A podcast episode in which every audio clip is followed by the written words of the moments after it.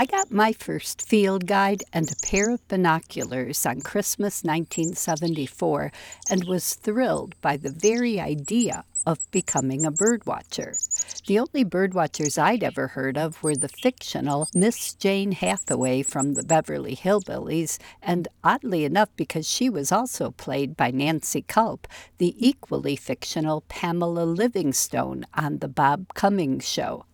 I didn't have a clue how to be a bird watcher because it obviously involved finding and identifying wild birds beyond the ones I already knew pigeons, house sparrows, cardinals, and robins. The field guide showed so many more, and according to the range maps, hundreds of them could be seen right where I grew up near Chicago and right where I was living right then in East Lansing, Michigan. The field guide would help me if and when I saw a bird, but meanwhile I had to figure out how to find some. So as soon as I finished reading it, I went to the library and found Joseph Hickey's A Guide to Bird Watching. What a welcoming invitation. The very first paragraph said birdwatching, quote, can be taken up at any age by the active as well as by the convalescent. It is packed with drama because it centers on the annual miracle of creation. It is rich in movement since birds are among the greatest travelers on our planet. It combines the visual and the auditory, for there are beautifully plumaged birds and equally stirring singers. Most of all, its essence lies in the unknown. Birds travel to the ends of the earth and back, we know not exactly how.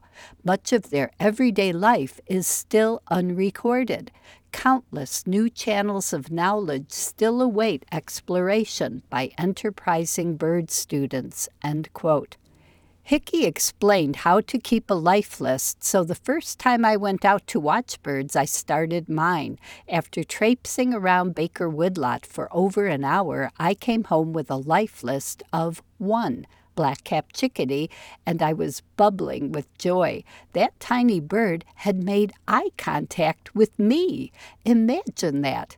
Every bird I added was a revelation, its place on my life list a treasured milestone.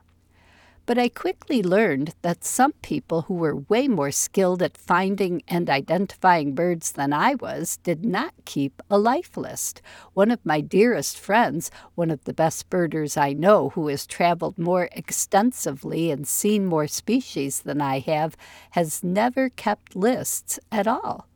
Some of us birdwatchers take lots and lots of photos, sound recordings, or videos. Some record every single sighting in eBird or a field notebook.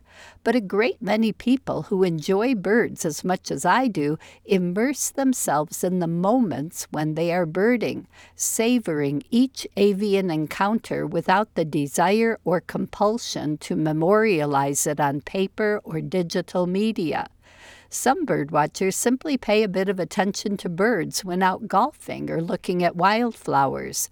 It's all good. Hardly anyone reads Joe Hickey's book anymore. Dozens of newer books provide more up to date information. Some emphasize travel and listing, others recommend savoring birds closer to home.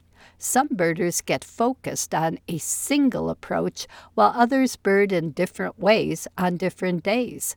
I suspect a lot of avid birders never even read how to books about it. The beauty of birding is that there is no right way. Hickey wrote in that inviting first chapter of his A Guide to Birdwatching that birding is, quote, anything you care to make it. An American Birding Association slogan on their webpage is A Million Ways to Bird. However, each of us chooses to enjoy birds, that is exactly the right way. I'm Laura Erickson, speaking for the birds.